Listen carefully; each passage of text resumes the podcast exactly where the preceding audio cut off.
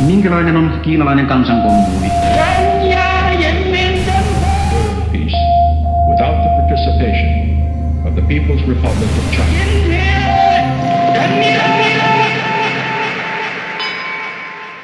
Tervetuloa jälleen Kiina-ilmiöt podcastin pariin.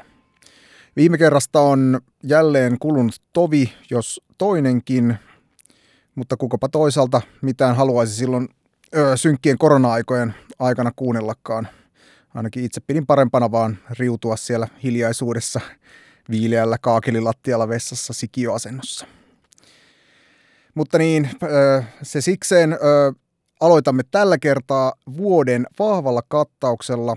Pekingin olympialaisiin on nyt ö, kuukausi, alle kuukausi aikaa ja meidänkin on täällä Kiinan ilmiössä tota, määrä tarttua tähän kiinalaiseen huippurheiluun ja ruumiin kulttuuriin. Aiheeseen minut ja vieressä istuvan Niko Vartiaisen perehdyttää toimittaja ja tietokirjailija Mikko Knuuttila. Onpa mukava saada sinut Mikko Messi. Tosi kiva olla täällä. Tervetuloa. Ja tervehdys myös Nikolle. Kiitoksia, Mika Matti. Mutta ennen kuin syöksytään ö, syvälle tänne hien ja veren maailmaan, niin ö, verrytellään sen verran, että voitaisiin puhua Mikko hetki tästä sun rypistyksestä. Eli viime syksynä julkaistiin kirjasi Suuri harppaus huipulle, Kiinan tie urheilun supervallaksi. Ja kirja nyt piirtää tämmöisen kattavan kuvan kansantasavallan historian ajalta huippuurheilusta ja käy siinä myös keskeiset tota, ö, historian vaiheet, merkkivaiheet läpi, mistä kyllä lukijana kiitän ja, ja tota, varmaan tämä kirja tekee myös niin kuin Kiinaa tuntemattomammalle urheilufanille tätä vähän tätä Kiinan historiaa selväksi, joka on erittäin arvostettavaa, mutta kysymys, ö, miten sä päädyit Kiina, Kiinan urheiluteoksen kirjoittajaksi? No kaikki alkoi oikeastaan Pekingin kisoissa 2008. Mä olin silloin siellä Ilta-Sanomien toimittajana. Ja kun kuulin, että pääsin sinne mukaan, niin sitten mä hankin hirveän määrän Kiinan käsittelevää kirjallisuutta ja rupesin niin perehtymään, että mistä tässä maassa mahtaa olla kyse, koska mä en Kiinasta hirveästi tiennyt. Ja sitä lähtien niin alkoi elää tämmöinen vahva Kiina kiinnostus. Ja sitten muutaman epäonnistuneen hakukerran jälkeen niin kävi tuuri ja pääsin HS-säätiön stipendiaattina Shanghaihin. Mä olin siellä lukuvuoden 2017-2018 Fudanin yliopistossa.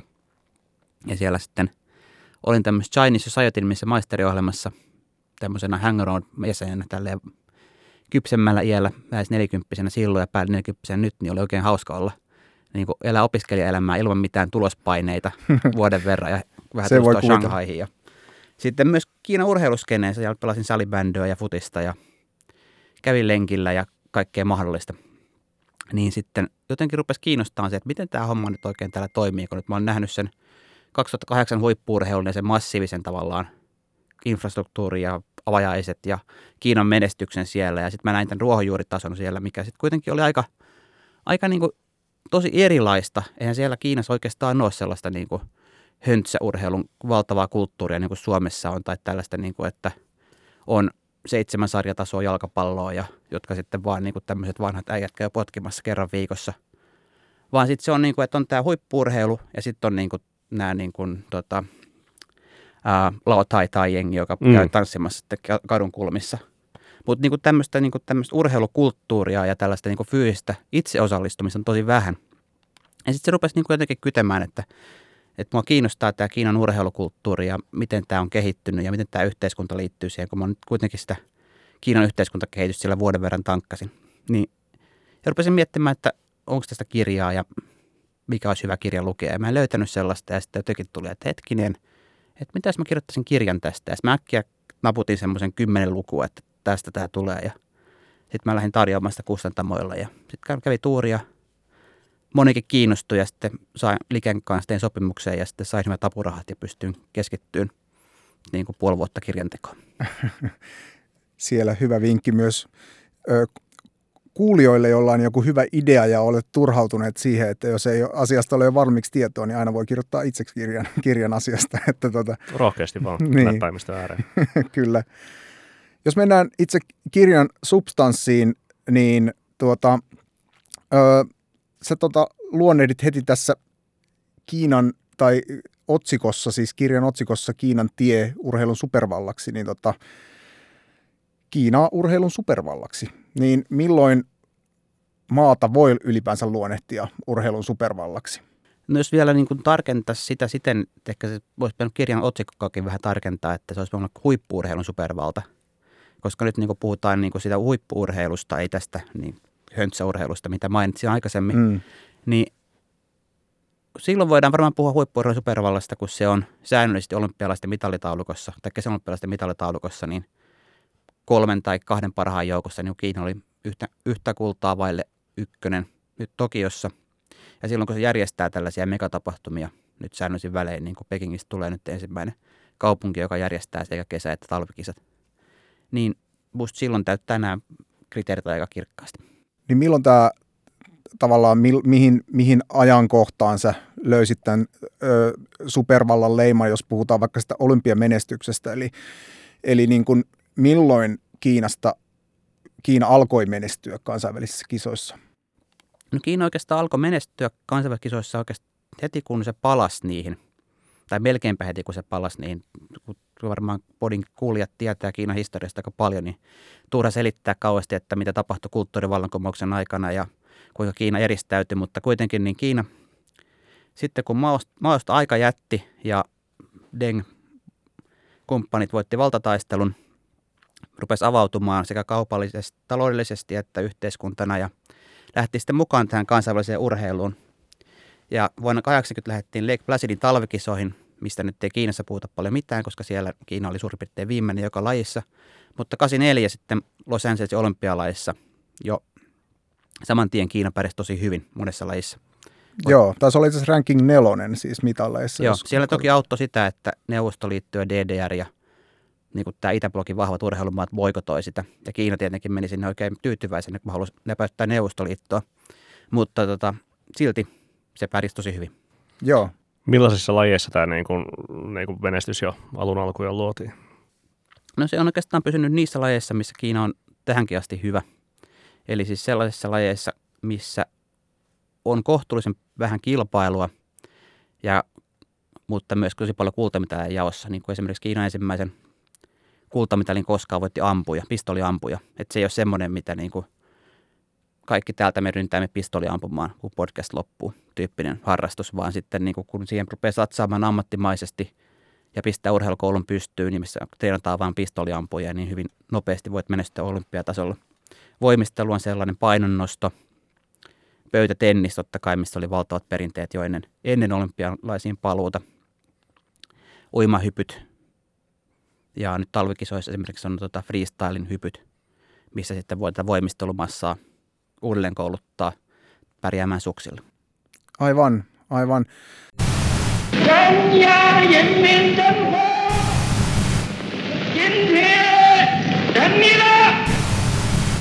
Kelataan vielä sinne kulttuurivallan kumosta edeltävään aikaan, eli Kiina, Kiina tota, piipahti täällä kansainvälisillä areenoilla kuitenkin jo ennen, tarkalleen ottaen yli 30 vuotta ennen, ihan kansantasavallan alkutaipaleella ja tota, tälleen toimittajallekin ö, merkittävästi olet saanut heti ensimmäiseen kappaleeseen tota, niin, niin, tämmöisen Suomi mainittu leiman, eli, eli Helsingin kisoista taisi alkaa tämä tarina.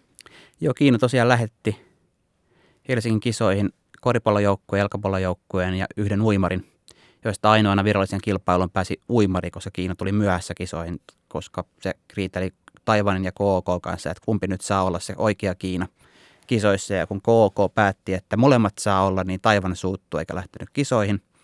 Joten sitten punainen Kiina sitten pisti kaikki mahdolliset liikkeelle saatavilla olevat ihmiset Helsinkiin ja nostamaan punalippu, se seitsemän tähti, äh, viisi tähtistä punalippua salkoon ja tota, näyttämään, että me olemme nyt se oikea Kiina.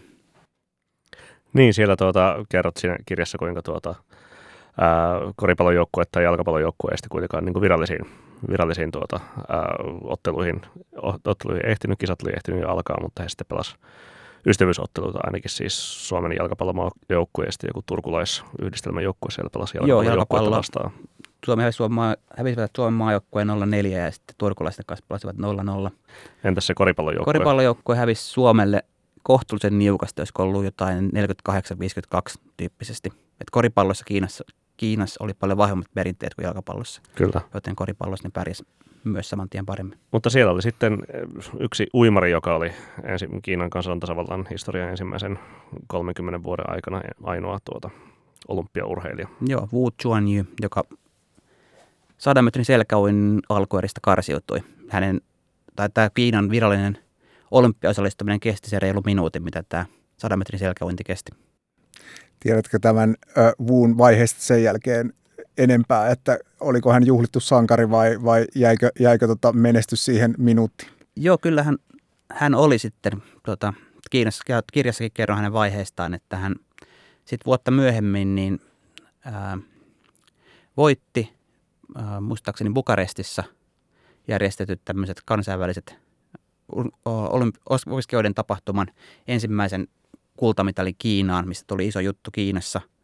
Ja sitten hän pääsi mukaan tuohon ensimmäiseen kansankongressiin delegaattien joukossa juhlittuna sankarina. Hän oli treenaamassa Unkarissa silloin.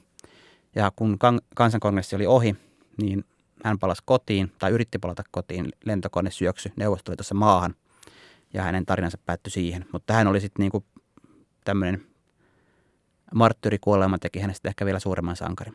Näiden kahden kisojen välissä, eli ö, tota Helsinki, Helsingin kisojen ja Los Angelesin kisojen väliin tietysti mahtuu just 30 vuotta, yli 30 vuotta historiaa ja, ja siihen liittyy myös tiivisti urheilu ja urheilulla on ollut ihan niin kuin kansainvälisistä tämmöisistä poliittisistakin teoksista löytyviä niin kuin semmoisia merkittäviä merkittävä rooli. Ja tota, tämmöinen käsite kuin pingisdiplomatia tuli vahvasti Framille 70-luvulla, niin tästä voitaisiin keskustella hieman enemmän. Eli mitä se, mitä se tota, tarkoitti pingisdiplomatia ja minkälaisia seurauksia sillä oli niin kuin suurvaltaväleille? Joo, eli siis 70-luvun alussa Kiina ja Neuvostoliitto oli pahasti jo sukset ristissä, että oli käynyt pienen rajasodankin siellä Ussurijoen rannoilla pari vuotta aikaisemmin 60-luvun lopulla. Ja Kiina pelkäsi, että Neuvostoliitto aloittaa ydinsodan heitä vastaan ja tulee, tulee ja vaihtaa vallan. Ja tota, silloin oli sitten tarve lähestyä Yhdysvaltoja. Ja ehkä sattuman, ehkä suunnittelun kautta tämä, tästä ei ole koskaan oikein sit, niin kuin virallista versiota saatu aikaiseksi. Et niin Kiinan joukkue ja amerikkalainen tämmöinen tota, 18-vuotias pöytänispelaaja niin onnistui ystävystymään Japanissa järjestetyissä pöytäniskisoissa. Eli tämä tota, amerikkalainen pelaaja niin erehtynyt nousemaan Kiinan joukkueen bussiin ja pitkän tämmöisen niin kuin miettiä jotain huuliharppokosta ja tyyppistä elokuvaa, missä tuijotetaan toisiaan pitkän aikaa, niin kiinalainen maailmanmestari Zhuang Zedong niin päätti lähestyä tätä, käveli bussin poikki ja muut sanoi, että älä nyt helvetti mene sinne, että tiedät millaisia vaikeuksia tästä tulee kotimaassa, kun on amerikkalaisen kanssa veljeily. Mutta ei kuitenkin vaihto, vaihto lahjoja ja sitten tämä Glenn Gowen oli tämä yhdysvaltaisen nimi. Niin seuraavana päivänä kävi sitten ostamassa tämmöisen Let It Be-paidan ja kävi sitten antamassa tämän John Zedongille. Ja sitten koska Kiina nyt miettii sen aikaista Kiinaa, niin se oli niin kuin Pohjois-Korea potenssiin kaksi niin kuin nytten. Että se oli sinne, sinne ei ulkomaalaiset päässyt ja kukaan ei tiennyt, että mitä siellä oikein tapahtuu. Niin tämä lähestyminen perivihollisen amerikkalaisten kanssa ja vielä tällaisen niin kuin, tyypin, joka näytti niin kuin se olisi ollut Rolling Stonesin basisti tai... Pitkätukkainen Joo. kaveri. Pitkätukkainen hippi Kaliforniasta. Niin, niin niistä tuli sitten tietenkin valtava sensaatio, että ne kuvat oli joka puolella maailmaa, mitkä niissä otettiin siellä tota, bussin edustalla, kun vaihdettiin, vaihdettiin lahjoja, ja paiskattiin kättä ja hymyiltiin. Ja kisojen ollessa jo lopussa, niin Mao, joka oli aikaisemmin yrittänyt jo, tai heillä oli niinku tämmöisiä ää, diskreettejä lähestymisyrityksiä tai lähestymisiä Yhdysvaltojen kanssa, niin päätti, että kutsutaan tämä Yhdysvaltain joukkue Kiinaan. Et siinä Kiina oli kutsunut myös pari muutakin joukkuetta, jotka osallistuivat näihin kisoihin, niin tulemaan Kiinaan pelaamaan, mutta kun jenkit kutsuttiin, niin tavallaan tämä kaikki muut unohtu, että niistä tuli ihan statisteja tässä, tässä ja tarinassa ja yhdysvaltalaiset sitten päätti lähteä. Heidän passeistaan vedettiin niin kuin no, äkkiä Japanin lähetystä yli semmoinen kohta, missä sanottiin, että ei saa matkustaa Kiinaan. Ja sitten sitten oli siellä, heitä pidettiin niin kuin piispaa pappilassa, kierrätettiin suurissa kaupungeissa pelaamassa näytösotteluita kymmenen tuhansien katsojen edessä ja, ja tota, käytiin katsomassa millaista elämää on kommuunissa ja, ja käytiin katsomassa vallankumousoperaa ja sitten tavattiin Joe Lai ja kaikenlaista mahdollista, josta sitten niin kuin alkoi tämmöinen suojasään kausi, joka sitten huipetui siihen, että Nixon kävi Kiinassa seuraavana vuonna.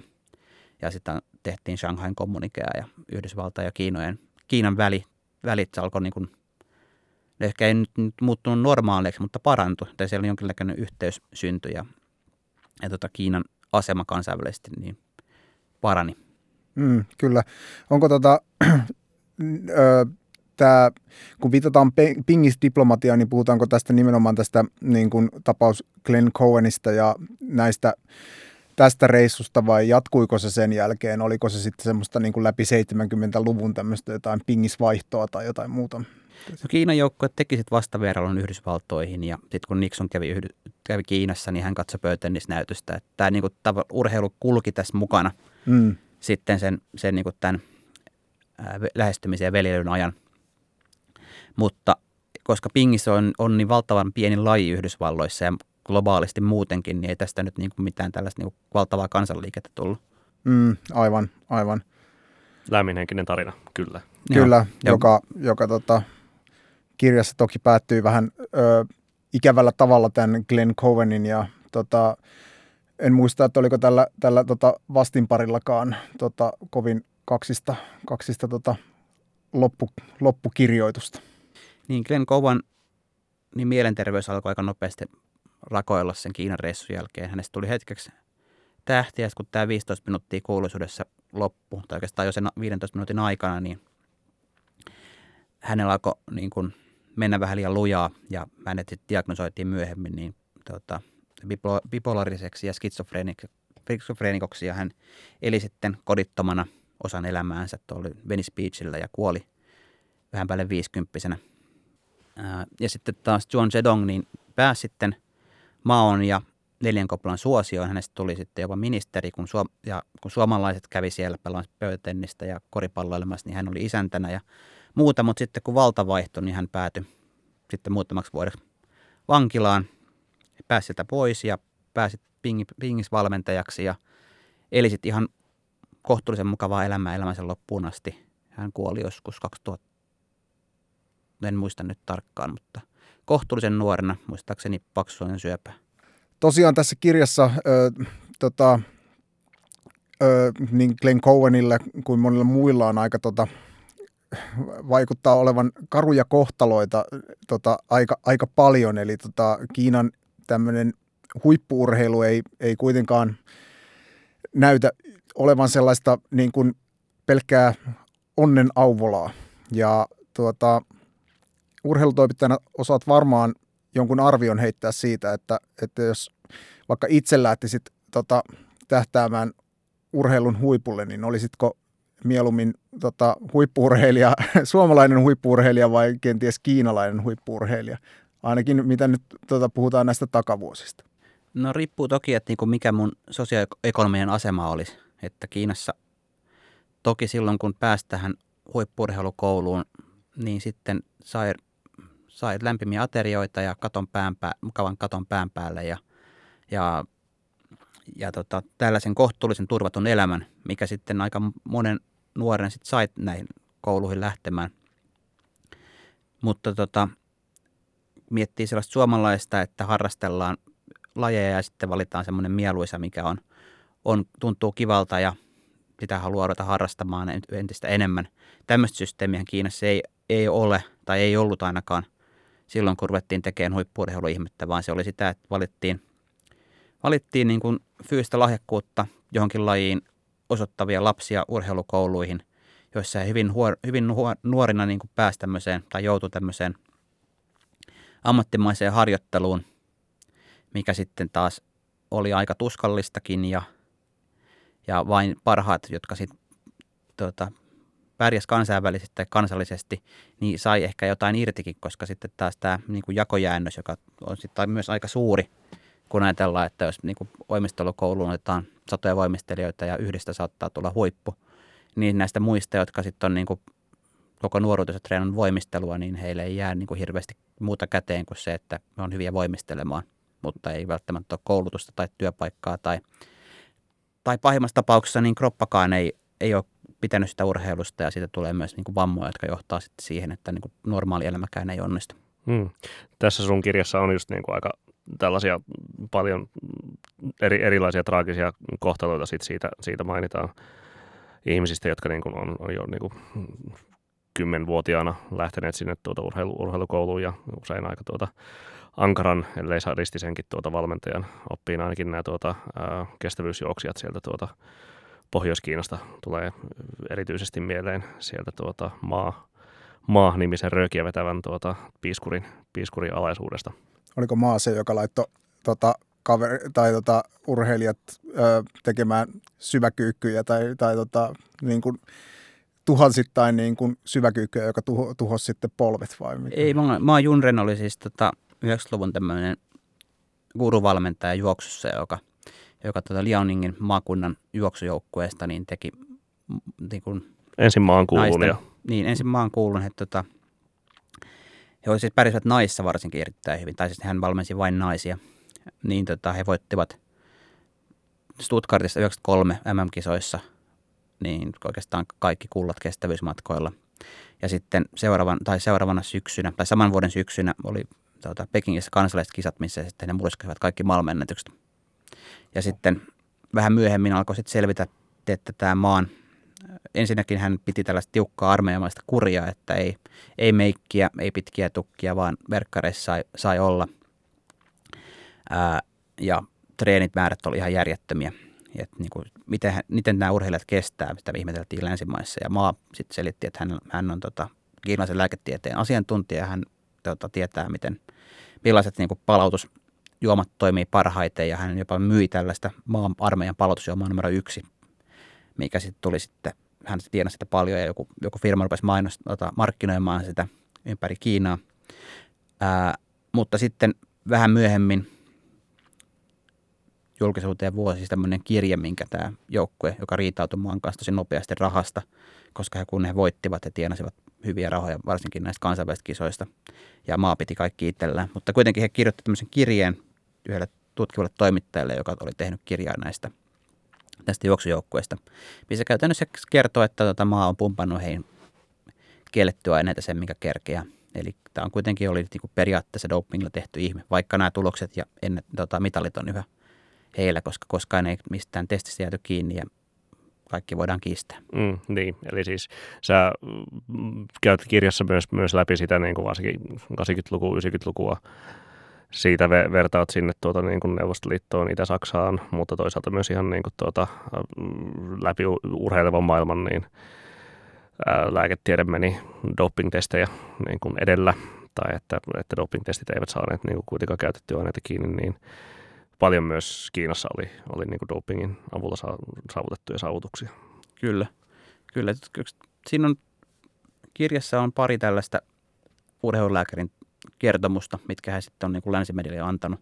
Toinen oli lähtenyt pakolaiseksi Saksaan, koska joutui vaikeuksiin siitä, kun hän oli kertonut näitä juttuja. Toinen, toinen hämmästyttävä kyllä oli niin tämmöisen australaisen lehden niin Pekin kisojen aikana löytämään tämmöinen eläke, eläkkeellä oleva urheilulääkäri, joka on ollut, ollut niin kuin päävastuussa Kiinan olympiajoukkueesta, joka sitä avoimesti tunnusti, että joo, kyllähän mä oon antanut urheilijoille näitä ja näitä aineita ja, ja tota, huomannut esimerkiksi, että niin kuin tuota, joku aine ei toimi niin hyvin ja ei kannata, koska se on niin kallista, niin käyttää niin paljon sitä, mutta, mutta niin kuin tämä toimii vapaaehtoista. Mutta hänellä oli tämmöinen niin, kuin, niin sanottu Kari-Pekka Kyrö-puolustus tai Pekka Vähäisörkin puolustus, että hän he huomasi, että muutkin maat käyttää, jotta niin päästään tähän niin kuin viivalle, niin sitten hekin. Ja siis ei sitten voi sanoa, että he väärässä oli. Että kyllähän niin kuin Neuvostoliitto, DDR oli niin kuin myös valtiojohtaisia doping-systeemejä. Mm onko siitä mitään tota, tai tämmöistä niin kuin myöhempää kirjoittelua ollut, että kuinka paljon samaa tota, vertausta jatkaakseni, niin niillä paikallisilla paikallisten alatikkuriloiden ö, Sinopec-huoltoasemilla, niin paljonko lääkelaukkuja siellä vielä pyörii, että onko, onko niin kuin tästä mitään tietoa? No ei, koska Kiinas, Kiina ei ole käynyt niin kuin kävi DDRlle, eli ei ole systeemiä romahtanut ja arkista auennut, että eiköhän ne salaisuudet aika tiukasti pysy, pysy siellä. Että yksi tapaus oli poistakseni vuonna 1994, niin Australiassa oli uinin maailmanmestaruuskilpailut. Ja Kiinan joukkue sitten saapui ja sitten niin kuin yhdellä urheilijoista oli sitten kasvuhormonia mukanaan niin paljon, että sillä niin kuin, tai siis kasvuhormonia niin paljon, että hän ei millään olisi pystynyt itse pärjä, käyttämään niitä niin kuin vuodenkaan aikana, että se oli selkeästi koko joukkueen tarpeisiin. Mutta kun se löytyi vain tältä yhdeltä urheilijalta, niin sitten Kiinan joukkue sitten ei niin joutunut tämmöiseen kollektiiviseen liriin siitä, mutta niin kuin sitten niin 90-luvun vuosina todella moni kiinalaisurheilija kärähti, tai kiinalaisuimari kärähti dopingista. Että se oli semmoinen laji, mistä niin kuin selkeästi pystyttiin osoittamaan, että tässä on niin kuin jotain selkeästi mätää, että ei vaan niin kuin on yksi yksittäinen urheilija, joka harhautui ostamaan tuolta tuota, läheiseltä alatikkulen shelliltä itselleen kasvuhormonia, vaan se oli niin kuin järjestelmän tuote. Mm. Joo.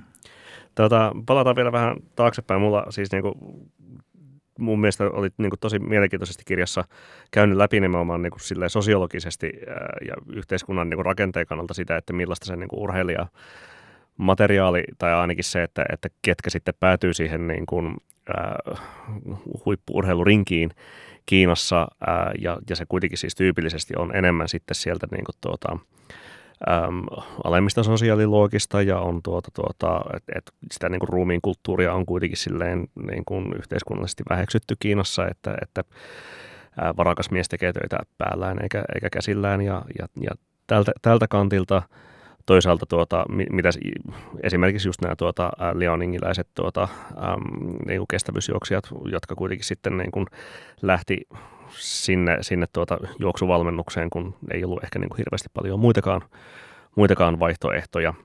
Ja tuota, toisaalta sitten tämä niin kuin yhden lapsen politiikka, mikä vaikuttaa sitten niin kuin erityisen paljon sitten 80-luvulta eteenpäin tai ehkä niin kuin 90-luvun lopulta eteenpäin sitten siihen niin kuin urheilijan, urheilijan lähtökohtiin, koska, koska tuota, tietenkin niin kuin harvemmin sitten – on näitä tuota, niin kuin perheitä, jotka haluaa ainoan, ainoan lapsensa antaa sitten sinne tuota, niin kuin urheilukouluun, koska, koska sitten niin kuin paljon parempiakin ää, niin kuin rahan ansainnan kannalta menetelmiä siihen, siihen kuitenkin niin kuin, uran valintaan olisi. Mutta että, niin kuin, tämä, oli, tämä oli mun mielestä niin kuin mielenkiintoinen anti, anti siinä tuota, sun kirjassa ja, ja tuota, herätti myös niin kuin ajatuksia erityisesti sen jalkapallojoukkueen tuota, niin kuin, koostamisen kannalta, jos, jos siitä niin kuin, tai joukkuelajista ylipäätään, koska ne lajit, missä Kiina on menestynyt, on nimenomaan yksilö, yksilölajeja.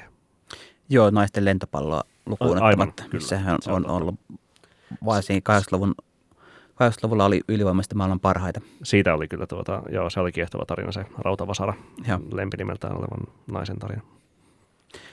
Mutta joo, jos puhutaan niin joukkuelajeista tai ylipäänsä tämmöistä niin kuin, ö, lajeista, mitkä kaipaa, tarvitsee ehkä vähän enemmän muutakin kuin tavallaan sen mekaanisen suorituksen, mitä joku niin kuin pistoliammunta voi olla, että tähtäät maalitauluun, osut kymppiin, toista kymmenen tuhatta kertaa joka päivä, niin sinusta tulee maailman paras. Mutta jos miettii jotain jalkapalloa, missä taas on erilaisia ruumiinrakenteita, erilaisia rooleja kentällä, missä vaaditaan niin kuin jonkinnäköistä niin kuin joukkueen, joukkuetaktiikkaa – plus sitten yksilön luovuutta sen taktiikan sisällä, niin siinä Kiinalla on ollut tosi paljon vaikeuksia kasvattaa tämmöistä niin kuin toimivaa konseptia, koska siinä mennään niin kuin kiinalainen tavallaan harjoittelukäsitys on, on sitä, että niin kuin tuossa sanoin, että to, toistetaan mekaanisti jotain asiaa, eikä niin kuin ehkä anneta sellaisen, niin kuin, kuin miten oikeastaan jalkapallojatkin kasvaa, on, on sen kautta, että he leikkii sen pallon kanssa ja harrastaa pihapelejä. Ja oppii sitä kautta niin kuin ratkaisemaan tällaisia ongelmia, mitä se peli tuottaa koko ajan niin kuin heidän eteensä. Niin siinä Kiinassa on vielä niin kuin paljon työtä edessä, että miten, miten niin kuin tällaisten lajien mysteeri ratkaistaan. Mistä se ongelma alun perin niin kuin juontaa juurensa, että mietin näitä lajeja, missä juuri Kiina pärjää. Mekaaninen toisto on yksi ja toinen on tietysti se, että, että niin kuin jos katsotaan ihan puhtaasti vaan niin kuin Excel-taulukkoa, niin se jääkiekkojoukkueen menestys tarkoittaa yhtä mitallia sinne sarakkeeseen ja siinä pitäisi kuitenkin nähdä niin kuin joukkue tai kasvattaa joukkueellinen ihmisiä niin kuin pelaamaan yhteen. Että voiko siinä olla myös joku tämmöinen, että mennään vaan todella pragmaattisesti sitä niin kuin kasvat, mitallisaldoa kasvattaen eteenpäin vai mistä tässä voi olla kyse? Sekä että jo. Että siis kun Kiina valitsi niitä lajeja, mihin satsata, niin se katsoi, että missä on, niin kuin, on, on tarjolla paljon mitaleita ja missä kilpailu on kohtuullisen vähän. Ja sitten niin kun sinne pannaan tarpeeksi paukkuja, niin silloin tulee mitaleja ja silloin pärjätään ja noustaan mitalitaulukossa korkealle. Eli tästä on nimenomaan tehty tämmöinen analyysi ennen kuin ollaan lähdetty tavallaan edes isosti liikenteeseen, että missä, me, tai missä meidän kannattaisi pärjätä, eli missä on vielä niin kuin tavallaan semmoinen pärjäämisen mahdollisuus olemassa. Kyllä. Joo. Onko tämä mitenkään niin kuin eri, uniikkia maailmassa siis sinänsä, että, että totta kai niin kuin jokaisella maalla on, on tietenkin niin kuin huippuurheiluohjelmia ja on niin kuin panostuksia tiettyihin lajeihin tietenkin ne sy- syntyy sitten enemmän niin kuin kenties kulttuurisista panostuksista ja, tai, tai mm, syistä, Ää, mutta että niin kuin, uinti on tietenkin niin kuin sellainen, missä on niin kuin valtava tai iso määrä olympiamitaleita aina tarjolla ja, tuota, ja, ja äm, en mä tiedä siis sitten jotkut niin kuin tuota, painonnosto, niin kuin sanoit, ja, ja näin edespäin eri, eri painoluokkia ja, ja samoin tietenkin niin kuin kamppailulajit. Mutta miten, niin kuin, tuota, onko niin kuin Kiina ainoa valtio maailmassa, joka niin kuin, harjoittaa tätä näin niin kuin, ää, tieten tahtojen laji, Ei suinkaan, onhan, onhan niin kuin Suomessakin keskustellaan siitä koko ajan, että mihin kannattaa meidän resursseja panna, että onko mitään järkeä niin kuin olympiakomitean – tukea jotain sellaisia lajeja, missä maailman kilpailu on valtavaa ja tosiaan on jaossa vain vähän mitalleja, vai kannattaako, niin kuin, Suomihan pärjää purjehduksessa esimerkiksi erittäin hyvin, mitä sitten tuetaan taas vahvasti. Että niin tämän menestys yleensä tuo sitä tukea ja sitten niin kuin näissä jotkut tämmöiset pienemmät olympialajit elää sillä sen mm. avulla, että he saa sitä kautta tukea. Yhdy, tuota, Englannissa tai Iso-Britanniassa ollaan tosi tiukkoja siitä, että jos ei pärjätä, niin tuet loppuu. Mutta sitten taas esimerkiksi Lontoon kisoihin valmistauduttiin, niin tosi moni tällainen niin kuin marginaalilaji Briteissä, niin kuin pyöräily sai valtavasti tukea ja saivat sitä kautta mitalisteja näihin, hmm. näihin kisoihin, koska he saivat, näkyvät, että tässä on mahdollisuus panostamalla niin menestyä kotikisoissa. Öö, joukkueurheilusta se kiinnostaa, että, että kun nyt esimerkiksi täällä Kiinassakin on alkanut esimerkiksi NBA ole niin kuin on tullut vahvasti sinne kotitelkkareihin ja, ja tämmöiset niin kuin kansainväliset ur, urheiluliigat niin on tota, ö, näkyvät nyt ja saavat myös aika paljon rahaa sieltä Kiinasta tai alkavat olemaan ainakin kiinalaisesta rahasta enemmän ja enemmän riippuvaisia, niin, niin onko tämä, houkutteleeko tämä mielestäsi niin kuin kiinalaista joukkueurheilua kehittymään tai onko tässä, tässä niin kuin semmoinen paikka, että, että Kiina alkaisi nyt satsata sitten enemmän ja vahvemmin esimerkiksi sinne koripalloon tai jalkapalloon? No jos ajatellaan jalkapalloa nyt, niin Kiinassahan on niin tapahtunut tosi mielenkiintoisia juttuja muutama vuosi takaperin, milloin niin kaikki nämä isot yritykset, Evergrande ja muut, niin Suning rupesi satsaamaan rajusti jalkapalloon. Eli niin ne osti maailmantähtiä joukkueen täyteen ja pisti niin kymmeniä miljoonia ihan vaan siihen pelaajien palkkoihin ja valmentajien palkkoihin, koska niin kuin he näki, että tämä on, on keino saada prestiisiä ja, ja niin kuin päästä hyviin väleihin hallinnon kanssa. Ja sitten kun ruvettiin tätä vähän kelaamaan taaksepäin, nythän Kiinan jalkapallo on ihan valtavassa lirissä, koska nämä isot jätit menee nurin. Evergrandilla on, on nämä tunnetut vaikeudet, Suningilla on omat hankaluutensa. Ne ei enää satsaa näihin jalkapallojoukkueisiin, jotka ei niin kuin mitenkään elä sillä omalla tuotollaan, niin tai oikeastaan niin kuin edes ole miettinyt, että miten nämä, miten me näihin peleihin saataisiin katsojia ja miten kannattaisi muita sponsoreita yrittää etsiä mm. kuin tämä meidän nimisponsori. Miten niin oheistuotteet tai mitään muuta. Joo, ja miten, miten tämä Kiinan liiga nyt niin kuin näkyisi globaalisti tyyppisiä juttuja. Niin nyt niin kuin ruvet, on, seurat ei pysty maksamaan pelaajilleen.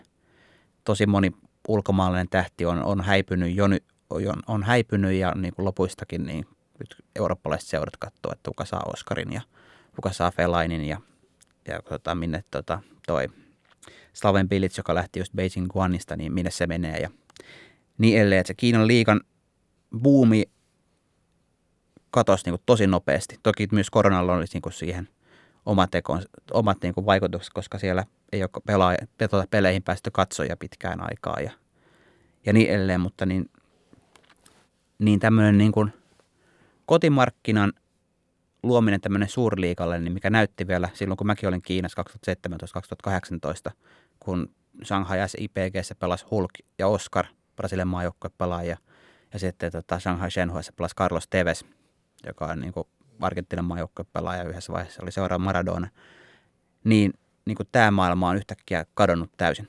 Hmm. Kerro vaan siitä, kun sä olit, olit siellä 17-18 kattelee, millainen meininki siellä oli stadionilla ja tuota, millaista on kiinalaisessa jalkapalloottelussa? Äh, nekin kaksi seuraa Shanghaissa niin on tosi erilaisia. Shenghualla on, on niin pidempi perinne. He oli ensimmäisiä ammattimaisia seuroja siellä 90-luvun alussa, kun liikasta tuli ammattilaisliiga. Ja tota, heillä on ihan oikea tämmöinen fanikulttuuri, että siellä on niin kuin todella mo, niin kuin tuhansia kannattajia, jotka oikeasti niin kuin elää sitä seuraa vähän samalla tavalla kuin eurooppalainen fani elää omaa seuraansa. Ja he pelaa tota, tosi kivalla stadionilla, joka vetää 30 000 katsojaa vähän päälle ää, Hong Kong Footistadionilla. Niin tota, niissä matseissa on mahtava tunnelma, mutta seurajohto on ihan mätä ja ne niin kuin tekee typeriä päätöksiä ja hankkii huonoja pelaajia. Valmentajat, valmentajat joutuu valitsemaan niitä pelaajia, jotka sattuu olla niin omistajan kanssa hyvissä väleissä kentälle. Ja ne ei pärjää. Ja sitten taas Shanghai SIPG, joka siis tulee, oli silloin, nyt se on Shanghai Port mm. nimellä tunnetaan. Niin Sata, se tulee, satamayhtiön joo, tuota, sponsoroima. Kyllä. Shanghai International Board Group oli se SIPG, mistä se lyhenne oli. Niin ne oli niin kuin tavallaan ponkassu sen ihan tyhjästä ja pelasi Shanghai stadionille, joka vetää 50 000 päälle, joka on yleisurheilustadion, missä ollaan niin kuin tosi kaukana katsomosta, missä niin kuin ei edes pystynyt oikeastaan kun sinne meni, niin kaikkein paras tapa hankkia lippu siihen ottelun oli se, että meni sinne metroasemalle ja katsoi, kun joku tyyppi kysyi, että tota, piao, piao, mm. että ostako lipun. Ja sitten tota, käytiin isä keskustelua, että paljon tämä maksaa, että 500, mä annan sulle 100 sen 400, 200 ja sitten yes. päädyttiin siihen jonkin. Onko kyse siis sama stadion, jossa sitten Timanttiliigaa yleisurheilu? Joo, sama onko, paikka. Onko sinne meneminen myös samanlaisen lippurumpan, tuota, vai kävitkö katsomassa? Mä kävin Timanttiliigan osakilpailussa, tota, mä muistaakseni ostin netistä sen lipun. Et se, okay. kävi, se oli niinku ihan järkevästi organisoitu. Mutta sama kokemus Pekingistä kyllä, että kyllä ne kuuäänin pelin ne tota, liput parhaiten osti nimenomaan siitä portilta sitten semmoiselta semi hämyn näköiseltä kaverilta, että tota, ei, ei se tota, ainakaan vielä silloin 2013 ollut, ollut se online ainakaan Joo. tällaiselle niin kuin auttavasti Kiinaa osaavalle tota, ulkomaalaiselle opiskelijalle se helpoin paikka ainakaan sitä ostaa. SIPG oli siis pelasi tällä yleisurheilustadionille, mistä oli surkea katsoa pelejä. Mm. Ja tota, mutta heillä oli loistava joukkue. Heillä oli Andre Villas Poas, joka oli niin kuin kokenut eurooppainen valmentaja. Ja heillä oli myös eurooppainen urheilutoimenjohtaja, joka oli koonnut sen joukkueen tosi taitavasti. He pelasivat hyvää futista ja he taisivat olla toisia Kiinan liigassa siinä vuonna hyvin lähellä mestaruutta. Ja sitten siellä taas se yleisö, niin vaikka he veti niin tätä koreografiaa, liput liehu ja niin kuin laulut raikas ja punaista oli kaikilla päällä – niin sitten niin tuntui jotenkin sellaiset tyhjältä. Ja sitten se huhu oli se, että nämä niin SIPG tai tämän Shanghain sataman työläiset niin vedettiin busseihin, että päästä ilmaiseksi matsiin, lähdetään, lähdetään kattoon. Ja ne, jotka ei lähtenyt, niin sitten niin otti vähän pahalle, että tämä nyt vähän kuuluu niin tähän, että meidän firman jengi pelaa, niin sinä lähdet katsomaan tai, tai muuten, niin joudut vaikeuksiin. Et siinä oli niin se tunnelma, että niin siellä vedettiin se koreografia ja kaikki, mutta siitä puuttui se niin kuin aitous. Mm. Mutta se peli, jalkapallojoukko oli paljon parempi kuin Shenhuan joukko. Okei, okay, okei. Okay. Mm. Kiinnostava tämmöinen muovinen fanikulttuuri mm. keinotekoisesti luotu. tota, Mutta niin, äh, oikeastaan vielä siihen, että jos, jos tämä esimerkiksi kompuroi tämä niin kuin, tavallaan semmoinen kansallinen urheilu hype niin kuin ainakin joukkueurheilussa ja spesifisti vielä jalkapallossa, mutta nyt on ainakin kiinnittänyt huomioon itse tuijotan paljon snookeria ja tota, jalkapallon niin kuin kansainvälisiä kisoja, formuloita, niin kyllä niissä niin kuin tämmöinen kiinalainen niin kuin mainostaminen on lisääntynyt viime vuosina aika, aika tota hurjasti ja niin kuin varsinkin, varsinkin tämmöinen arvokas brittilaji kuin snooker, niin siellä, siellä kyllä niin kuin, tota, vaikea nähdä enää, että kukaan, kukaan pelaisi millään muulla kuin Starin eli Singpain pöydällä ja tota, niin kuin aina on liiveissä joku kaksiosainen kiinalainen merkkiyhdistelmä, niin, niin mikä tässä niin kuin tavallaan, että miksi Kiina lappaa rahaa sit tota, ja sponsoroi niin aggressiivisesti tai paljon tuonne niin kuin ulkopuolelle ja niin kuin varsinkin snookerkin tapauksessa aika tämmöisiin niche-lajeihin sitten?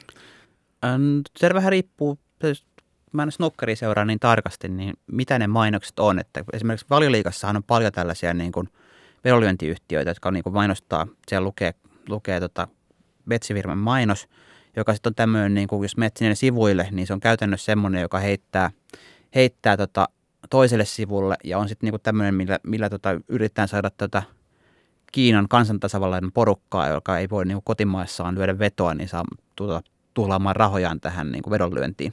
Hmm. Et se on, se on niin kuin yksi, että Kiinan vedonlyöntimarkkina on tosi iso, ja sitten siihen pitää päästä käsiksi, ja kun sitä ei voi mainostaa, mainostaa mun mielestä Kiinassa, mun mielestä tänne urheiluvedonlyönti, nyt, nyt mä en, en puhu ihan, ihan ihan varmuudella, mutta mitä mä oon nyt niin kuin vähän tutkinut, niin se on sitä niin, että, että niin kuin yritetään saada kiinalaiset käyttämään rahojaan kansainväliseen urheiluvedonlyöntiin. Joo. Et se on niin kuin yksi logiikka siinä. Ja sitten niin kuin tällaisten suurkisojen, niin kuin olympialaisten tai jalkapallo MM-kisojen tai EM-kisojen sponsoroinnissa on, on paljon sitä, niin kuin, ää, että ne haluaa päästä hyvin väleihin näiden lajiliittojen tai kansainvälisten kattojärjestöjen kanssa. Mm. Kun annat heille tarpeeksi rahaa, niin sitten niin kun ruvetaan tekemään päätöksiä kabineteissa, että minne kisat menevät, niin sitten niin Kiina alkaa niin olla aika korkealla siinä vaihtoehtona, koska se kaikki sponsorit on Kiinasta, niin sitten heitä täytyy miellyttää ja lähteä Kiinaan. Hmm. Aivan. Eli sen takia siis haisense tai jotain sellaista, niin kuin, jonka mainosteksti on niin kuin kiinalaisilla merkeillä, jota kuitenkaan siis niin kuin Itä-Aasian ulkopuolella harva, harva kuitenkaan lukee, niin sen takia niitä näkyy siellä tuota, viime kesänäkin vaikka. Niin ja sitten myös kiinalainen kuluttajamarkkina on tosi iso, että kyllähän niin kuin ne Kiinassa katsotaan EM-kisoja niin kuin myöhään yöllä siellä – ja sitten niin ihmiset katsoo, että tuolla mainostetaan meille Kiinaksi jotain, niin mm. Kiinnittää huomioon. Kiinnittää huomioon. Mm. Tokihan tässäkin on ollut sellaisia erinäköisiä vaiheita tuossa, no NBA hän joutui vähän kahnauksiinkin tota, niin Kiinan, Kiinan kanssa taannoin, kun tota, oliko se Houston Rocketsin tota, joukkuejohtaja, joka, joka tota, twiittaili Hongkongin mielenosoituksista vähän liian sympatiseeraavaan sävyyn ja tota, sinne tai sitten, niin kuin, tai se, se äityi aika pahaksi se, se että tota, tässä varmaan niin kuin on, tämmöinen kuitenkin vastavuoroisuus, että ei voi, ei voi ihan mitä tahansa sanoa, että, että tota, Kiina kyllä vastaa sitten. Niin, tai siis jos niin kuin menee liian pitkään, niin sitten me voi menettää tämän pääsyn tähän markkinalle. Että Houston Rocketsillähän kävi niin, että tota, pelit vedettiin veke suoratoistosta ja NBAnkin osaotteluista, tai ottelut vedettiin veke. Ja sitten muistaakseni jotain, NBA piti pelata Kiinassa jotain pelejä ne peruttiin. Ja niin kuin sanottiin, että jos rupeatte liikaa poliittiseksi ja rupeatte niin olemaan ilkeitä meille, niin sitten me kyllä pärjätään ilman teitä. Mutta mm. pärjättekö te ilman tätä meidän markkinaa ja näitä niin rahoja, mitä täältä tulee? Mm.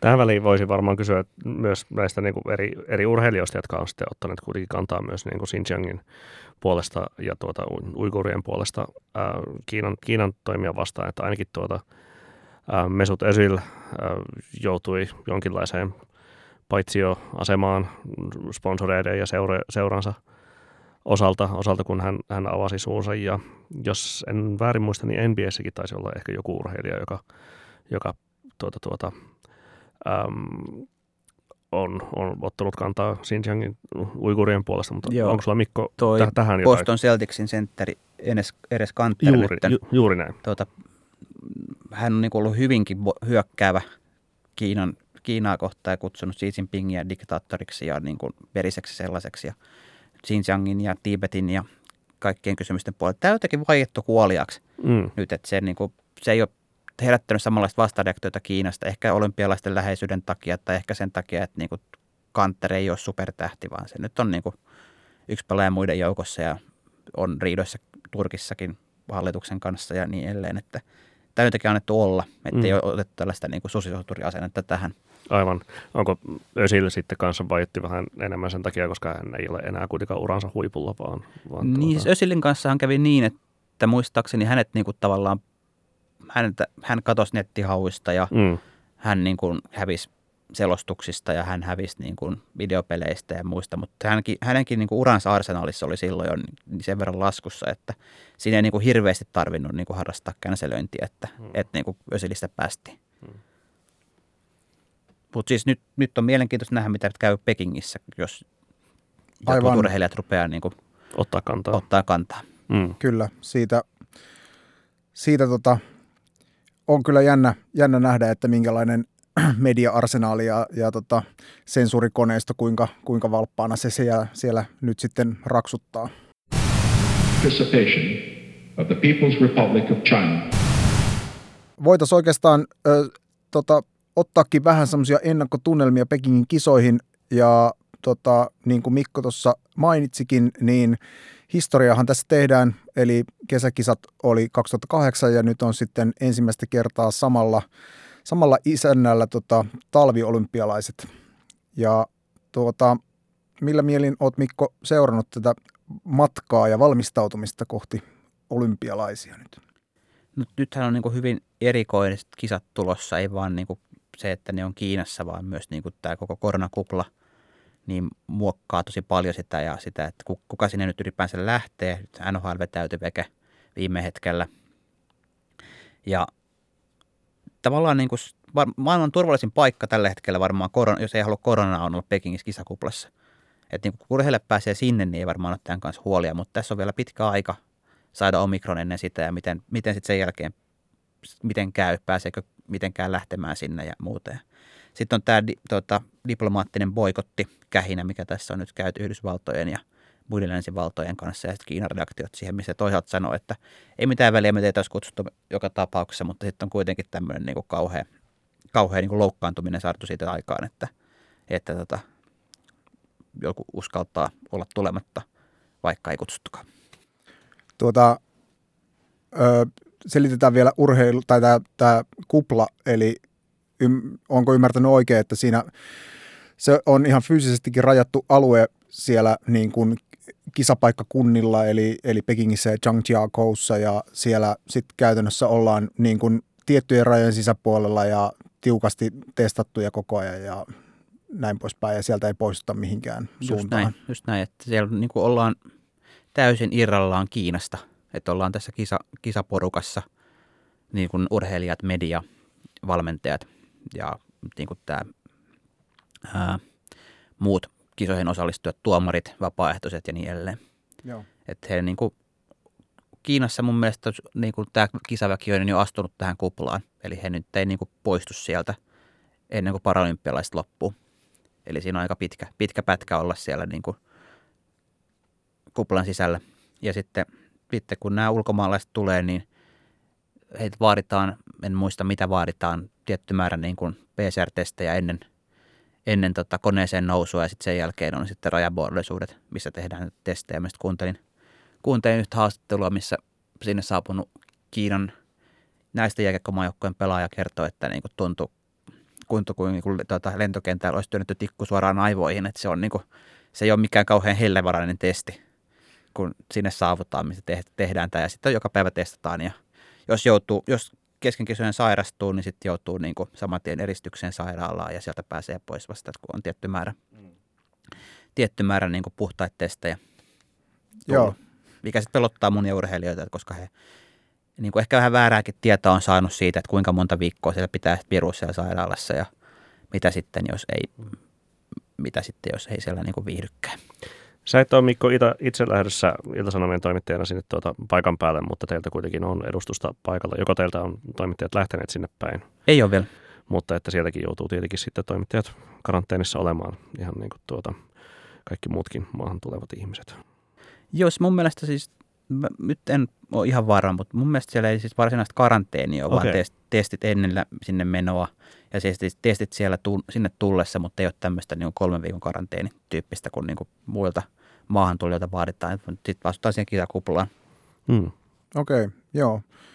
Kiinnostavaa. Ö, ootko muuten selvittänyt tarkemmin, että miten tämä on teknisesti te, niin kuin tehty tämä kupla, että onko sinne vaan rakennettu uudet, uudet rakennukset, mihin koko, koko olympiaväki niin kuin majoitetaan vai onko tämä vaan niin kuin tyhjennetty, tyhjennetty sanlitun ja sitten laitettu, laitettu sinne, sinne tota, niin, niin, tai majoitetaan sinne. Majoitetaan siellä Uniqlossa tai Apple Storessa. niin.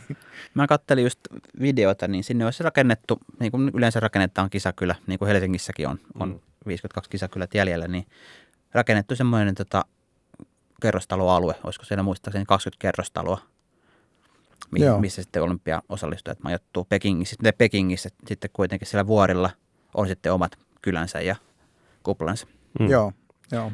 Mikä sun tatsi pitkä, itkäisenä urheilutoimittajana on tästä niin kuin yleisesti ottaen näiden kisojen, kisojen valmistelusta ja, ja millaisia, millaiset nämä niin kuin kisat ylipäätään on ollut, ollut tehdä verrattuna sitten niin kuin moniin muihin, sanotaan nyt sitten niin kuin Pyeongchang, Sochi tai no Vancouver, siellä nyt on valmista in- infraa tietenkin paljon ollut, mutta varsinkin kun näitä tuota, niin kuin tuoreempia isäntiä on katsonut ja niitä on kuitenkin sitä rakenneltu, rakenneltu ää, otetaan nyt se Sochi vaikka niin verrokkina, niin, tuota, niin, niin vähän silleen tyhjästä.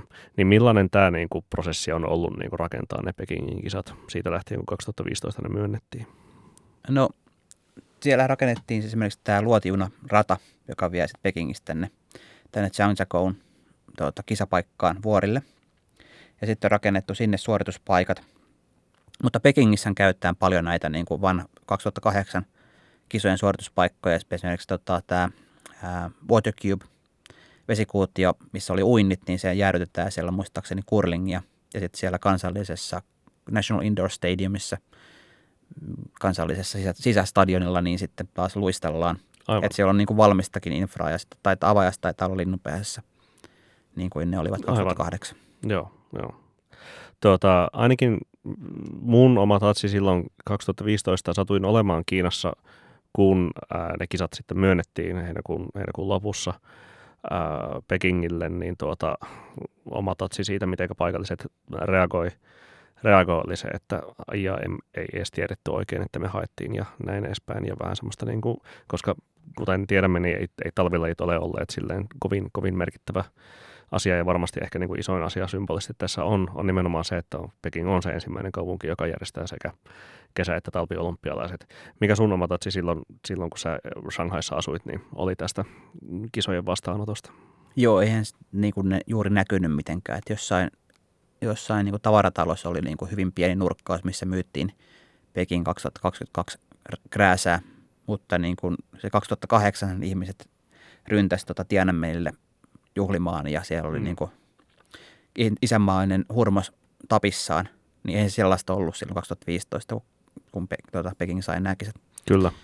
Et se niinku, siinä on, on tosi iso ero, että se, että nyt silloin 2008 oltiin, niinku, nyt me tullaan, nyt, nyt Kiinan juhliin ja Kiina niinku, tulee suurvallaksi suurvaltojen joukkoon. Ja nyt on niinku tämä, että no tämähän nyt tällaista niinku business as usual, että näitähän me järjestellään. Niin, kyllä. Tuota, tässä tehtiinkin itse asiassa olympialaisten alla niin, öö, valmist, tai niin kuin käynnistettiin Kiinassa tämmöinen kansallinen kampanja, tämmöinen talviurheilukampanja, jo- jossa oli myös Suomella osuutensa, kun vietettiin Kiinan ja Suomen välistä talviurheilujuhlavuotta. Mulle tota, taisi henkilökohtaisesti jäädä ainoana muistikuvana mieleen tota, semmoinen hyvä, hyvä tota, kuva sa, tota, Sampo Terhosta hiihtämässä suurlähetystön takapihalla, mutta, mutta tota, tässä oli kuitenkin sitäkin tota, hiihtävää Sampo Terhoa ylväämpiä tavoitteita, että siinä oli kaiketi tämmöinen, että saataisiin 300 miljoonaa kiinalaista talviurheilun pariin, niin ootko tätä kehitystä seurannut, että onko, onko ne kaikki nyt tilastoidusti saatu siihen tota, talviurheilun pariin tässä ennen olympialaisia? Ootko laskenut? Sehän on siis äänenlaskettu tavoite, mikä tota, siellä nyt yhäkin sanotaan monta kertaa, että tämä on niinku tapa saada 300 miljoonaa kiinalaista talviurheilun paljon. Musta se, musta se niinku määrä vuosi oli 2025, että niinku Aa, muutama vuosi sitten tästä, vielä tästä niinku syytään tästä olympialaista. Mutta siis Kiinassa on rakennettu ihan valtavasti talviurheilupaikkoja, siis hiihtokeskuksia, siis laskettelukeskuksia ja se, tota, jäähalleja. Että siellä on niin kuin, sitä infraa syntynyt ihan valtavasti. Ja sitten kun on, on niin kuin keskiluokkaa, jolla on rahaa ja aikaa harrastaa, niin myös niin kuin tätä jengiä on paljon, joka ainakin kokeillut suksillaoloa tai luistelua. Että sitten nähdään, että miten he tarttuu, että kuinka moni siihen oikeasti innostuu. Mutta siinä on, niin kuin, on oikeasti tällainen, niin kuin, ää, kun miettii Kiinan taloutta, että kun on niin kuin kasvettu tarpeeksi isoksi sillä, että on tehty asioita, oltu maailman tehdas, mm. ja sitten kun pitää ruveta vähän laajentamaan tai kun on, on niin kuin tietty pohja jo olemassa ja pitää luoda niin kuin taloudelle jotain muutakin kuin, niin kuin se, että polttaa hiiltä ja tungetaan saasta ilmastoon, niin jotain muutakin taloutta pitää olla ja jotain muuta markkinaa, niin luoda tällainen niin tarviurheilu sisämarkkina, mikä sitten taas, mikä sitten taas niin kuin visioissa on monien miljardia arvoinen ja iso bisnes kiinalaisille ja myös niin kuin tärkeä osa sitten tätä niin kuin kansakunnan vapaa-ajan viettoa ja, ja sitten niin sitä, että Kiinassahan, Kiinassakin ollaan huolissaan siitä, että, että niin kuin, kuinka terve tämä meidän väestö on ja kun Suomessa puhutaan liikuntapommista ja katsellaan noita lasten Cooper-tulosten laskemista, niin kyllä Kiinassakin varmasti ollaan sitä, tai ollaan huolissaan siitä, että, mm. että niin kuin, kun vaan pelataan tietokonepelejä kaikki illattiin, mitä mm. tästä kannasta tulee. No. Niin kuin nähtiin tästä niin kuin sensu- tai tuota, aikarajoituksesta. Kyllä, juuri näin. Jep. Tota, miten tämä niin lajivalikoima sitten yleisesti ottaen puhutaan ehkä ensin niin olympialaisten tasolla ja sitten tällainen niin kiinalaisten harrastuksen tasolla, mutta peri, perinteisesti, missä Kiina on sitten talviolympialaisissa mitaleita napannut, on toi sun jo mainitsema freestyle-hypyt, voimistelun voi kenties kääntää sitten sinne suuntaan, ja toisaalta toi ää, pikaluistelu sekä, sekä kaukalossa, että sit, tai varsinkin kaukalossa, mutta, tuota, mutta tuota, myös sitten siinä niin kuin pidemmällä radalla, mutta mistä, mistä tämä siis niin kuin pikaluistelun mahti johtuu?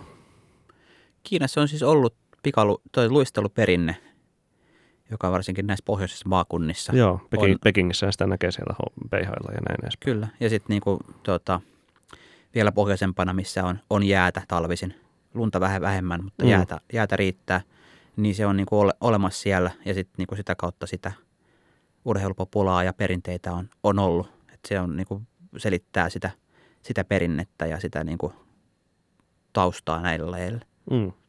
Miten sitten tuota, nyt, nyt näissä kisoissa, niin voidaanko ennakoida mitaleita sitten jostain, jostain muualtakin? No jos Kiinalle? miettii, nyt katsoin just tuon Grace Notein tämmöisen olympiatilastoihin erikoistuneen tilastopalvelun ennusteen, niin Kiinalle oli 11 mitalia luvassa, joista kuusi kultaa. Ja tota, Yksi kulta tulee varmaan tota freestylista tota, Gu Aileenille, joka on varmaan kuumin mitalisuosikki, mitä Kiinassa tällä hetkellä on tämä 18-vuotias Amerikan kiinalainen, joka valitsi edustaa Kiinaa. Aivan loistava tota, omassa lajissaan, eli suksi freestylissa. Ja sitten näissä hypyissä Kiina on vahva kaukalopikavaluistelussa, taitoluistelun pari, pariluistelussa.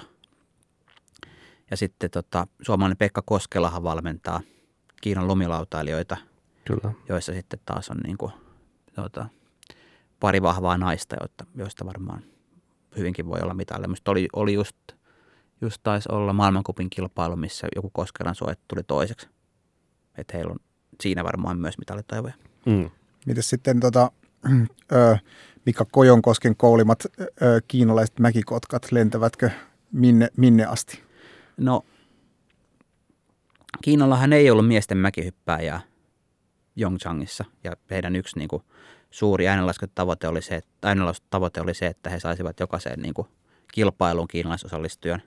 Et se toteutuu, että niin kuin jopa, jopa tämän niin kuin Kojonkosken, joka sieltä sai nyt hiljattain potkut, niin aloitte, luotsama aloittelijaryhmä, niin sieltä on noussut semmoisia hyppääjiä, jotka niin kuin, on hypännyt sellaisia sijoituksia maailmankupissa – tai anteeksi FIS-kisoissa ei ne maailmankupitasolla tainnut päästä, mutta, mutta kuitenkin, että he pääsevät osallistumaan kilpailuun, mikä nyt on niin kuin aika merkittävää sekin, että pystyy niin kuin siinä muutamassa vuodessa niin kuin täydestä nollasta kehittymään mäkihyppäjäksi sellaiselle tasolle, että pääsee olympiamäkeen karsintoihin. Mm.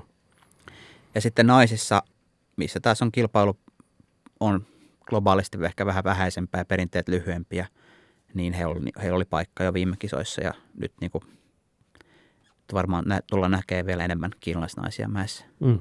Joo. Tota, mitä sä Mikko, nyt kun helmikuun alussa avaat sen television ja alat seurata näitä tota, intensiivisesti näitä kisoja, niin mitä sä seuraat? Seuraatko sä niitä urheilusuorituksia vai, vai sitten tätä niin yleistä ympärillä tapahtuvaa hälinää, mikä tässä, minkä nostitkin esiin näiden protestien ja, ja muiden osalta? No sekä että, kyllä tämä niin häinä kiinnostaa kovasti, että mitä kaikkea tästä tapahtuu.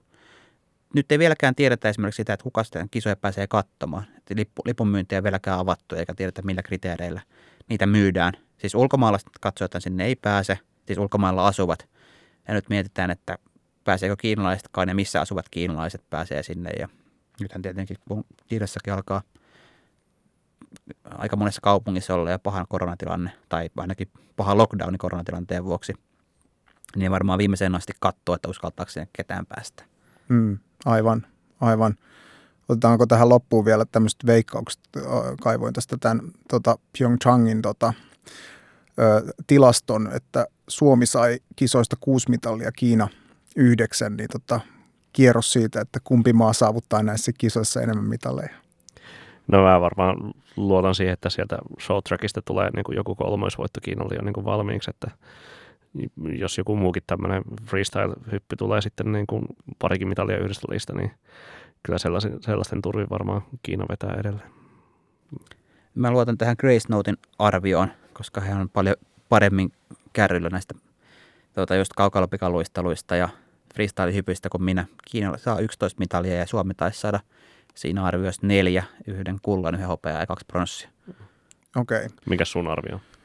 No mä, mä luotin Sampo Terhoon, mutta se ei tainnut näihin kisoihin nyt sitten kuitenkaan päästä, niin, niin tota, kai se täytyy, täytyy tota, viisaampia uskoa ja, ja tota, toivon kaikkia hyvää Suomelle, mutta tota, näin realistina uskon, että kyllä se Kiina, Kiina on tainnut tota, asiat jossain lajeissa paremmin hoitaa ja nyt harjaa sitten Suomen mitalleissa. Mutta kuulkaahan, olisikohan aika ö, suositun osiomme Kiina-ilmiöiden, Kiina-ilmiö, ei kun ilmiösuosituksille. Ja tota, ö, Mikko, olet tota, arvovaltainen vieraamme, niin haluatko suositella jotakin Kiinaan löyhästikin tai edes löyhästi niin kuin liittyvää? Tämä on ihan niin kuin aiheeseen suoraan ydinmehuun liittyvä suositus, eli siis tuo on tämmöinen China Sports Insider podcasti, mikä löytyy muun muassa Spotifysta, joka on kohtuullisen tuore – Siinä on tämmöinen Mark Dreyer ja Hike Balian niminen kaksikko, joka vetää sitä. He on, tota, Mark Dreyer on, tota, on tämä China Sport Insider mon, tota, nimellä kulkeva kaveri, joka siis on perehty, Kiinan urheiluskeneen penehtynyt toimittaja. Ja siellä on ollut mielenkiintoisia vieraita, jos kuuntelin, kuuntelin hiljattain, onko se nyt toiseksi viime jaksossa oli tämä Zhu Li Jia, eli Lontoon purjehduksen olympiavoittaja, joka juuri hiljattain kuvattiin tuota Peng Shuain kanssa – näissä hiihtokisoissa Shanghaissa, missä oli Yao Ming ja, ja sitten yksi pöytennispelaaja Shanghaista. Ja sitten hän niin kuin, toki hyvin diplomaattisesti kertoi, että mitkä mahtaa olla Pengin fiiliksi tällä hetkellä. Aivan, okei. Okay. Mutta se on siis, se on, tota, se on tosi mielenkiintoinen podari ja ilmestyy kerran viikossa, niin Joo. ottakaa kuuntelu, jos Kiinan urheilu kiinnostaa. Se on, se on hyvä, se on tuota, siinä on hy, hyvä ote niillä tyypeillä. Onko se tämä Sub, Sub China se niin verkostoon kuuluva? Se on nykyään sen Joo, joo. joo. otti sen otti Jep. sen tuossa syksyllä mukaansa. Joo. Kyllä. Mä voisin äh, suositella sitten vähemmän, vähemmän näihin tuota, urheiluaiheisiin liittyvää tuota, tuota, asiaa, enemmän semmoiseen ravitsemukseen liittyvää asiaa. Tuota, tuossa viimeksi eilen ja, ja sitä ennen tuossa viime viikonloppuna tuli kokkoiltua äh, Fuxia Dunlop-nimisen tuota, britti äh, kirjailija, kokki, naisen tuota, äh, hengen tuotteesta Land of Plenty äh, nimestä keittokirjasta tuota, kiinalaista ruokaa, äh, kung pao kanaa ja, ja tuota, Ysiang Tsietseä muun muassa ja, ja eilen, eilen tuossa kung pao kanaa siis vielä uudestaan vege, vege-tuotteen avulla. Niin tuota, suosittelen kyllä tätä kyseistä teosta ja muutenkin äh, aikoinaan siis tuota, ennen kuin ensimmäistä kertaa menin Kiinaan ää, Pekingin vaihtoon, niin tuota, ää, STTn silloinen työkaverini ja edelleenkin STTllä vaikuttava Heta Hassinelainen sinulle tuota, tämän samaisen Fuchsia Dunlopin kirjan Sharks Fin and Sichuan Pepper, joka tuota, on sitten semmoinen pokkarimuotoinen, sisältää sekä tarinoita että reseptejä Kiinasta. Ja tuota, sitten tämä niin Land of Plenty on sitten puolestaan enemmän sellainen perinteisempi keittokirja, jossa tuki sitten alkupuheenvuoroissa ja sen sellaisessa sitten sitä tarinaa, tarinaa myös on, mutta, mutta joka tapauksessa vahva suositus tämän, tämän kirjailijan teoksille.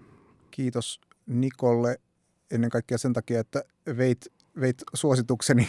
tota, saattoi johtua siitä, että, että se viikonloppuna tapahtunut kokkailu oli semmoinen yhteistuumin tehty, niin mm. niin tota, siitä, siitä tämän inspira- inspiraation sain, mutta voisin yleisestikin, ö, ehkä olin, olin ulottamassa tämän suosituksen yleisestikin ö, tämmöiseen do-it-yourself ö, kokkaamis kehotukseen. eli eli tuota, kun, kun nyt kisat lähenevät... Sovitaan ja... niin, että mä suosittelen sitä äh, pokkarimuotoista kirjaa, sä suosittelet sitä tuota, ähm, tuota, tuota, äh, keittokirjaa. Tehkäämme näin. Mm. Tai, tai tuota, itse asiassa nyt, nyt sainkin tämmöisen ö, monen aasinsillan kautta tota, kehitetyn suosituksen, eli, eli kun tota, olette tehneet sitä hyvää kiinalaista ruokaa, niin kirjoittakaa sen jälkeen päiväkirjaa. Nimittäin mä tota törmäsin tuossa jokunen kuukausi sitten tämmöiseen vanhaan ö, päiväkirjaan, jonka mä olin kirjoittanut ö, vuoden 2012 ensimmäiseltä Kiinan matkaltani. Ja se olikin kiehtova, kun se vei vielä junalla läpi, läpi Venäjän. Ja sitten se oli tota, kaksi kuukautta olin silloin Kiinassa ensimmäisellä matkalla. Ja, ja tota, joka päivä taisin kirjoittaa. Ja kyllähän siitä tietysti muistoissakin tiettyjä asioita on, mutta kyllä ne vain palasi ihan eri tavalla kuin siellä semmoisia pieniä nostoja ja kaikenlaista muuta niin kuin aivopieruja kävi läpi niiltä ajoilta, niin semmoinen varsinkin nostalgian nälkäisille, niin, niin erittäin, erittäin hieno, hieno tota, tai olen itselleni hyvin kiitollinen, että tulin kirjoittaneeksi ja suosittelen sitä kyllä kaikille muillekin. Ei tarvitse lähteä Kiinaan asti kirjoittakseen, mutta, mutta kirjoittakaa ja sitten kun teistä tulee merkkihenkilöitä, niin voitte ne julkaistakin myöhemmin. Tuota, ja toki vielä sanon, että ehdoton suositus myös Mikon, Mikon tälle kirjalle, jo tässä juuri perkasimme kuluneen, kuluneen ajan. Kyllä, kiitos, kiitos Mikko, se oli tuota, taido, taitava kirja ja siis niin kuin, niin kuin Mika-Matti tuossa alku, alkujuonossaan sanoi, niin antaa varmasti sekä urheilu, urheiluihmisille Kiinasta sisältöä että sitten Kiinan ihmisille urheilusta sisältöä molemmin päin. Joo, kiitos. Se oli tarkoittaa semmoinen monikärkiohjelma, että jos on urheilusta kiinnostunut, niin tarttuu siihen. Ja jos on Kiinasta kiinnostunut, niin tarttuu siihen. Mutta toki siinä on aina se vaara, että se putoaa sitten semmoisen, että en ole kiinnostunut kummastakaan kategoriaan. No, toivottavasti. Joku, jokunen sen on lukenut ainakin tuota palautteesta Kyllä, ehdottomasti suositeltavaa. Kertokaa kavereille kuulijat tästä. Kyllä. Eli kiitoksia Mikko vierailusta. Kiitos, oli masta. Kiitoksia. Ja kiitos Niko. Kuulemiin. Kyllä, kuulla jälleen. Moi moi. Moi moi. Minkälainen on kiinalainen kansankommuuni? Peace without the participation of the People's Republic of China.